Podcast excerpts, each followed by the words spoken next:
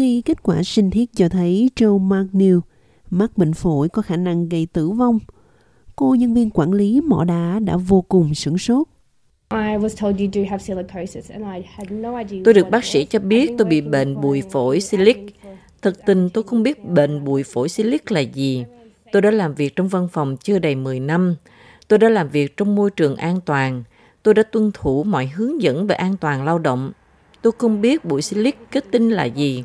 Bây giờ tôi bị bệnh bụi phổi silic và bệnh này hoàn toàn có thể phòng ngừa được.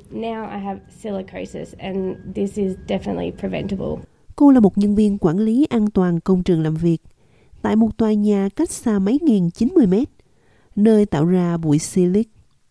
Ba mẹ hai con 37 tuổi hiện phải đối mặt với một tương lai vô định. Tôi có thể ổn khi mắc bệnh bụi phổi silic nhưng tôi có thể bị nhiễm một loại virus, nhưng tôi có thể bị nhiễm một loại virus khác gây bệnh.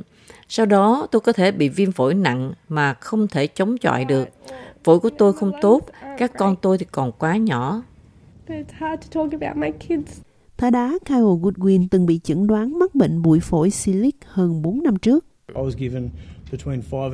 Tôi còn sống được từ 5 đến 8 năm. Tôi nghĩ thật là tệ hại khi chúng ta với tư cách là một quốc gia hiện đại thuộc thế giới thứ nhất đang phải đối mặt với một vấn đề khác còn tồi tệ hơn, nếu không muốn nói là tệ hơn cả bệnh bụi phổi, asbestos. Chúng ta cần ngăn chặn việc này tái diễn với thế hệ khác, những người đàn ông và phụ nữ trẻ tuổi. Tôi rất đau lòng khi chứng kiến những người bạn của mình cùng với gia đình trẻ của họ phải đối mặt với bản án tử hình vì một căn bệnh có thể phòng ngừa được. Anh hiện đang đứng trước một chiến dịch của các hiệp hội và các chuyên gia y tế nhằm nêu bật sự nguy hiểm của bụi silic tinh thể trong ngành kỹ nghệ công nghiệp hàng ngày, bao gồm cả việc cắt và tạo hình những chiếc ghế đá phổ biến trong gia đình. Chuyên gia về bệnh hô hấp, Phó giáo sư Jane Burke giải thích cách vật liệu này ảnh hưởng đến cơ thể. Bụi nhỏ này đi sâu vào phổi, gây viêm và sơ hóa, có nghĩa là những người được chẩn đoán mắc bệnh này bị khó thở, mệt mỏi và tăng nguy cơ phát triển ung thư phổi và các bệnh tự miễn dịch khác. Trợ lý thư ký nghiệp đoàn ACTU, Liam O'Brien cảnh báo, nếu chính phủ không có hành động nào, thì hàng trăm nghìn trường hợp mắc bệnh bụi phổi silic có thể xảy ra ở Úc. Các